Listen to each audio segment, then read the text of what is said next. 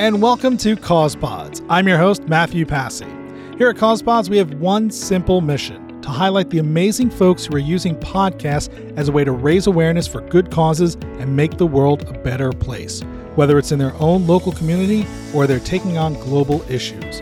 Please visit us at causepods.org where you can learn about our guest show, their favorite charitable cause, join our Facebook group with resources for cause based podcasters, and find a link where you yourself could be a guest here on CausePods. Again, that's all at causepods.org. All right, everyone, we're taking out to Columbus, Ohio. We we are chatting with Nate Kelly. He is the creator and host of the Sobriety Diaries podcast. He's also a grateful recovering addict. Nate Kelly, thank you so much for joining us here on CausePods today. Thank you, Matthew. I appreciate it. Glad to be here. I assume since the name of your show is the Sobriety Diaries and you have added Grateful Recovering Addict to your title, that you yourself are a recovering addict. And do you want to talk about your story and when you had your moment of Zen and that moment where you were putting your life back on track? Yeah, I'd love to. I ask that my guests do that.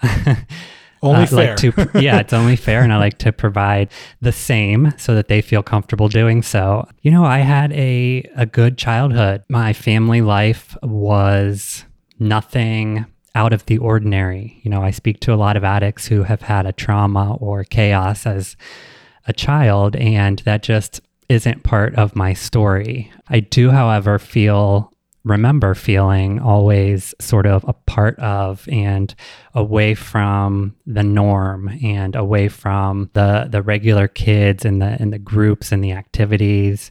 I was always sort of just away from the action.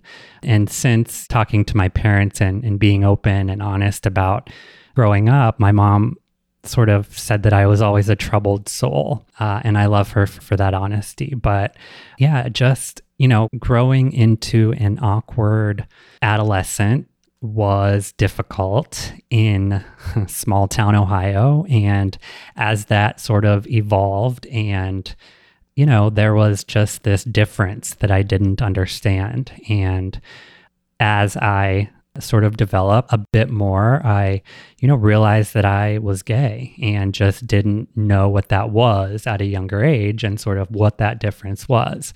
And of course, living in rural small town America, that wasn't something that I was going to share with anyone specifically for the time being. But, you know, it was just a different thing to distance myself from the group. So, early in high school, alcohol became a way to interact with people and a way to sort of ease my mind and ease interaction, sort of the social aspect of high school, and it just really progressed from there. I started drinking alcoholically as a teenager, and after the first time that I was drunk, I woke up with, you know, the worst hangover and a pounding headache and vomiting, and I couldn't wait to do it again. And that is the mind of an alcoholic. It sparks a mental obsession for me it sparked a mental obsession that turned into a physical addiction that progressed into adulthood and into a life of misery. It got to the point where at age 32, I had a stroke. It got to the point where at age 32, I had a stroke as a direct result of my alcoholism. I spent a month in inpatient rehabilitation I learned to walk again. I rehabilitated my body from a from a tragic event and that itself was not enough to to stop my drinking and to sort of spark a willingness to live a better life. I had about another year in me. So a friend of mine around that time had started working a 12 step program and we were partiers together and she sort of started this new life of sobriety and did it in the most perfect way. And she introduced it to me in the most perfect way just sort of these little tidbits and these little hints and suggestions to me. And you know it got to the point finally where the misery and sort of the addict's life of just squalor and, and depression was enough and i was willing to ask for help. And that is when my my family intervened and we found Maryhaven which is a uh, inpatient treatment facility here in ohio and it saved my life. And that was six years ago and i am grateful as you introduced me as a grateful addict in recovery. And, you know, that may sound crazy to some folks. And that's actually in my introduction. You know, that may sound crazy, but I wouldn't be where I am and helping others without it. So I truly am grateful for for everything that I've been through. You know, you said a lot of this stem from being, as your mom described, a troubled soul and figuring out who you were, but also facing what you perceived was going to be a hostile environment to be that person openly and truthfully and um, you know happily. At what point was it you know post the start of your treatment? Was it before that? Like at what point were you able to not that you needed to come to grips but at what point were you able to say screw it i don't care this is who i am deal with it columbus ohio or don't as far as coming out to family and friends, it was sprinkled through, I think, high school and college, but I was still in my active addiction. So for me personally, you know, I was in relationships here and there and doing my thing, but, you know, to your point, I hadn't really come to terms with it and sort of wasn't able to truly be myself and, and live a happy existence until you know, I would say probably a year or two after finishing treatment and, and working on myself and those insecurities that I was able to, in your words, say, you know, like it or not, this is who I am. So, you know, I would I would say three or four years, less than maybe. Um, you know, and, and as we chatted before we recorded, I just turned 39. So there are a lot of new things still ha- still happening in my life. And we recorded an episode yesterday and I was talking to another alcoholic about, you know, as addicts, we use drugs and alcohol to numb our feelings and to run from things for so long that in recovery as adults, there are new feelings every day, there are new experiences every day. Uh, which is exciting and, and fun, but it's not necessarily something that folks without an addiction understand about people in recovery. So it's it's still new and exciting, Matthew. Well, and for anybody listening, anybody who I'm not sure what your relationship status is, but Nate does not look 39 at all. Very healthy, spry, young looking man. So if you are out there in the market and Nate is available, um, can't recommend uh, this gentleman enough. You go through this full life experience, right? I mean, this is something like you said, the stroke and the coming out and the, the treatment and the addiction. And like you have led a big life and you're not even 40 yet. So, why then, after all of the things you went through, that you decide, hey, you know what, this deserves a podcast, right? Like, why did you then turn around and say, I need to get a microphone and a light because I see he's got this great, you know, studio light behind him and and he's doing video as well. You know, w- what made you turn around and say, I need to create media now? I work a 12 step program and you know, part of the treatment and part of working on myself is giving it away to others to be able to keep it for yourself. And I need to help other alcoholics and addicts both in recovery and in active addiction, find their path. And whether that is helping to share a story of of another addict and you know putting that on display and you know the the close of my show is if we just help one person our job here is done and i truly believe that if we can help one person per episode our job is done so, I guess to answer your question, it started sort of with these little vlogs that I did on my YouTube channel, just talking about part of the story that I told you today and my journey through, you know, the the stroke and, and recovery and treatment.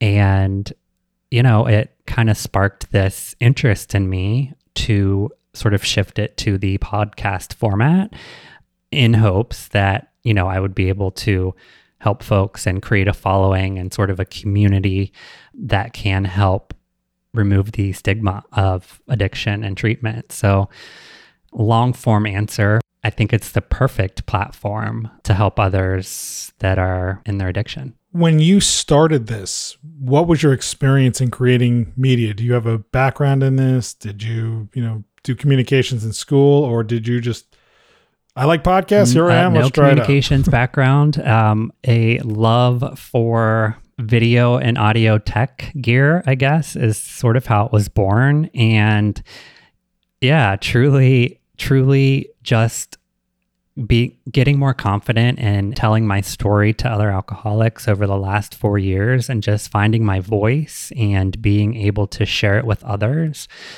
I mean, it, I don't want to sound corny, but I had a dream one night, Matthew. and it was after I started the the YouTube channel and it and it just kind of clicked that you know, we should sort of shift it to the podcast format. I would be able to chat with a larger audience and I think share it, you know, in turn with a larger audience. So that's that's sort of how it was born. So, as someone who's done both video and audio, and increasingly both in what I do professionally, which is work with podcasters, but also, you know, seeing more cause-based podcasters, video is a very is an increasingly important part of the mix, right? You can, I think, go a lot further, grow a lot faster having video. But I'm curious, what do you think are some of the key differences between producing video content versus producing audio content? Or maybe better stated you know growing video content versus trying to grow a podcast audience since it seems like you're recording video and then just kind of uploading that as a podcast um, for now? for now yes. I actually just transitioned to the riverside as well. So this is the platform that i use also i have come to learn that i think the audio is more important uh, i think listeners are more apt to stick around if the video is at a lower quality, but the audio is kind of great and crisp. And, you know, that certainly is my focus as I continue to learn and sort of find different platforms and fine tune that skill, I guess, is where it will uh, sort of evolve. But I do pride myself in, in the quality of the episodes that will be released this week and moving forward.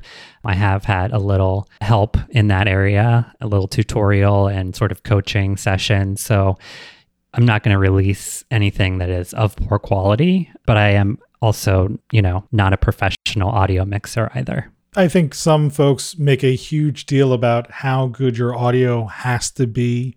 I would agree with many folks that if the audio is terrible and unlistenable, it's going to be hard for people to sit through. That's one thing. But I also don't think that you have to sound like you're sitting in the studios of NPR, the New York Times, or CBS News in order to be successful. I've said it, and, and probably I'm parroting something Dave Jackson, uh, you know, from your hometown area has said before. You've never heard a person say, "Man, I didn't really like what they were talking about, but man, it sounded good, so I kept listening to that podcast." so I think it's you know there's a minimally viable quality that you have to have in order to put something out there, but good content is always going to be you know more important and, and certainly king. So what have been the other lessons you've learned in terms of whether it's getting people to open up about such a delicate topic to them on your show or growing your audience, finding people who are in your target market, getting them to listen and the the thing that everybody wants to know is then how do you get them to engage with your content after?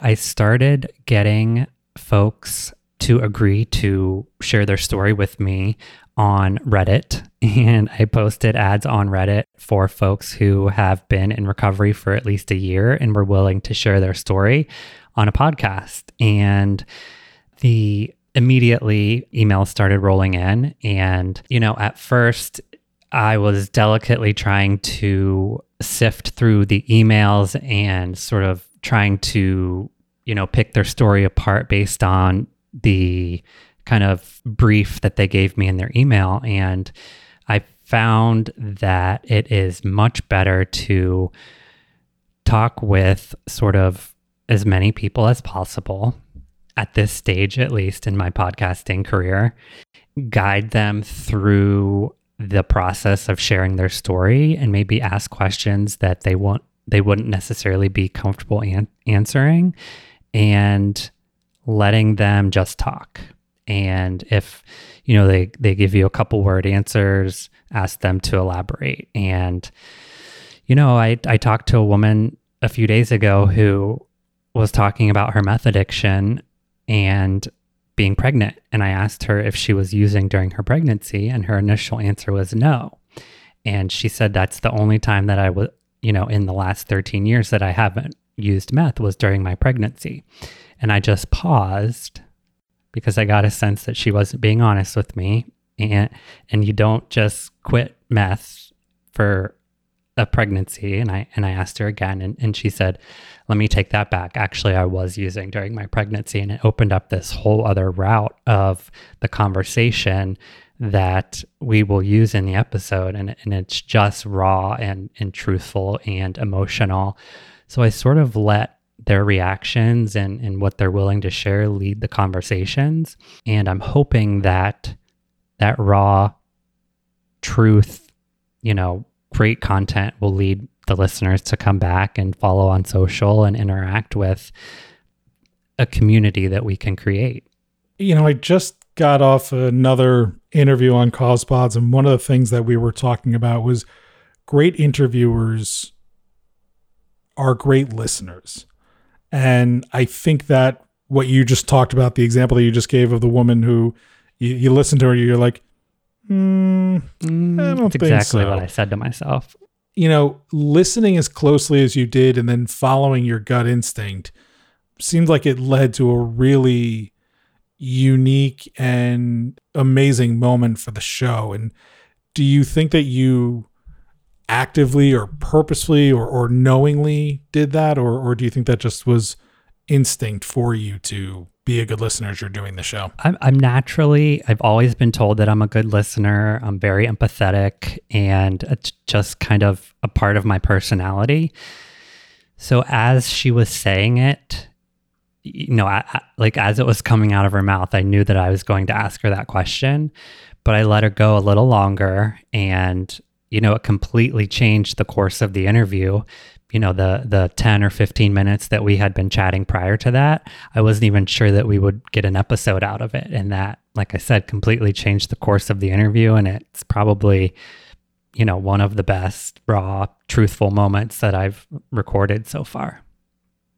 So given the experience that you've had you know kind of learning to do this and overcome a lot of different things to get to where you are what would be your advice to somebody else whether it's uh, about addiction, sobriety, mental health, right? There are lots of good causes out there, but somebody passionate about their cause, looking to make an impact, what would be your advice to them as far as getting started, overcoming some of that early nervousness to to do this? Yeah, the ner- I mean the nervousness, the anxiety is real. I think if there is something that you are passionate enough about and feel as though you have a voice to share and the ability to help other people and an audience that is ready to receive it, take the jump, you know, put your anxiety aside for a moment and just take the leap, you know, with any risk, there is reward. I think I have sort of thrown myself into situations, unknown situations, and there's always that doubt. But if you feel that you can help others and you have the voice to do so, do it. And I want to go back a little bit just to the video aspect of everything that you talked about. Uh, do you think there are inherent benefits to producing video content even though i know you said you're going to make the podcast sort of like the bigger focus and you know shift your you know what you're thinking over there but do you think that there are advantages to producing with video in mind versus just doing audio or have you learned any major tips or tricks in publishing video content that those right now who are only doing audio could benefit from? Absolutely. I think the video aspect lends itself to you know almost be able to double your audience if there are folks who don't subscribe to Spotify or you know aren't familiar with the podcast genre but are YouTube fans or IGTV fans that you know search for recovery tips or tricks or you know true stories of that have made it out of addiction that is someone that we can help via a YouTube video. Think there's also a huge opportunity for live streaming. Starting in July, we will be live streaming these sobriety diaries every Saturday, which in turn, I will be able to then take that audio and produce a podcast out of it. But we will be live streaming, producing that video, being able to interact with our audience, you know, in a live stream capacity. So I think that it you know, can truly double the amount of people that you reach with certainly not double the work, but, you know, there's recorded on a camera as well. Live stream is a totally different animal, right? It's it's one thing to sit down, record a podcast, know that it's not live, know that you can go back and edit it, know that you can make a mistake and be like, oh, blah, blah, blah, let me fix that, right? Like, you know, we can, we have a little bit more freedom. It takes the pressure off. Are there things that you have done either in previous live streams or that other people have advised you on that would be helpful for folks thinking about going down that route so that the first time they do it they don't just become a you know a bundle a, a you know gooey pile of mush because of the nerves? So if, if you've got any tips i'll take them okay fair enough. I mean I have done some live streaming um, in the past, and I've enjoyed it. But I also have a background in broadcasting. I was on the radio, and you know, the only thing I can say is 99% of people are going to be nervous being live, whether there's one listener or 1 million listeners. It, it doesn't really matter. And the only way you're going to get over it is by doing it more and doing your reps. And to this day, I remember the first time I was ever on air. I was working for a station called Millennium Radio and was so nervous I called it Millennium Radio. they probably didn't like that, did they? You know, they put me on the station that nobody listens to anyway at an hour that nobody listens. So honestly, nobody really cared. Obviously, I cared. I heard it. I knew what was happening. And at the time, I was mortified by sure. what I had done. Sure. But, you know, without going on air, without getting that out of my system, without having that nervous moment, I never would have been able to go back again and not make that mistake right. and gain my confidence and speak with a little bit more authority next time I was on the air. And now I've got a great story about the first time I was on the air exactly. and mispronounced the name. Of this. I've got a few other stories like that. We'll save those for another show. Right. But you know, my advice is just like you said, you know, you gotta take the plunge and just do it because you'll you'll never get better until you start. You you can't learn from the mistakes that you haven't made yet. Well said is sort of the advice that uh, you know I would give everybody. You mentioned earlier Maryhaven, and that is the center that you went to for treatment. It's also the cause that uh, you want to support as part of your appearance here on Cause Pods. For anybody interested, we will have a link to Maryhaven Foundation, but you can just find it at maryhaven.com. Tell us a little bit more about the work that they did and you know folks who might be in need what, you know, how they can find out more information and what they need to know. Absolutely. Maryhaven.com for information. If you are in central Ohio or otherwise, there are virtual and online resources as well. There are outpatient treatment via Zoom, mental health treatment via Zoom. So you don't need to be here in central Ohio, but they offer programs across the board uh, inpatient and outpatient addiction services, family services for mothers who have addiction issues, mental health. They just are across the board and they are state funded by grants and by generous donors. So if you are looking for an amazing organization to donate to, if you are in recovery or have family members who are addicts or you know need resources, please consider donating to the Maryhaven Foundation. They saved my life. You know, I came out of their inpatient program a different person and I was not ever a drug user.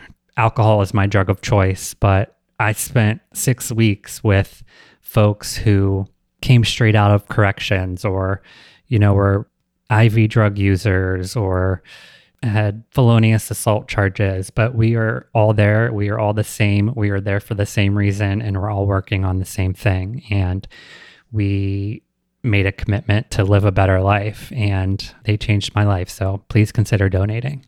Please show your love and support for Nate Kelly here by checking them out and donating. As we've said on the show before, you don't have to donate a lot. Sometimes just another dollar and just having one more person showing their support really can go a long way. So that's maryhaven.com. We'll have a link to the show notes or at causepods.org. And if you want to check out the Sobriety Diaries podcast, of course, we will have a link to Apple, Google, Spotify here in the show notes. Also, we've been talking about his video work. So youtube.com slash Nate Kelly. Website at this point coming very, very soon, the sobrietydiaries.com. And Nate, if they want to check out the live streams that you're going to be doing, where are those going to happen? Those will happen on youtube.com slash Nate Kelly. So there you go, youtube.com slash Nate Kelly to check out his upcoming live stream work and his back catalog of episodes. Nate Kelly of the Sobriety Diaries, thank you so much for joining us here on CausePods today. Thanks so much, Matthew. Thanks for listening to this episode of Cause Pods. If you've been inspired by the work of our guest, please check out the show notes to this episode in your podcasting app or at causepods.org. There you will find links to their show, their website, their podcast links on Apple, Google, Spotify, as well as a link to support the charity that they highlighted here in this episode. You will also find at causepods.org a way to subscribe to this show on your favorite podcasting app, how to sign up to be a guest on this show, and a link to our Facebook group, which is going to have special resources just for the folks who are podcasting for a good cause. And I can tell you right now, we've got one great deal from our friends at Podpage, but you're only going to learn about it and get that special deal if you are a member of the Facebook group for CausePods. And before I go, I should say thank you in particular. The show is edited and produced by Ben Killoy of the Military Veteran Dads podcast, and what a great job he has done.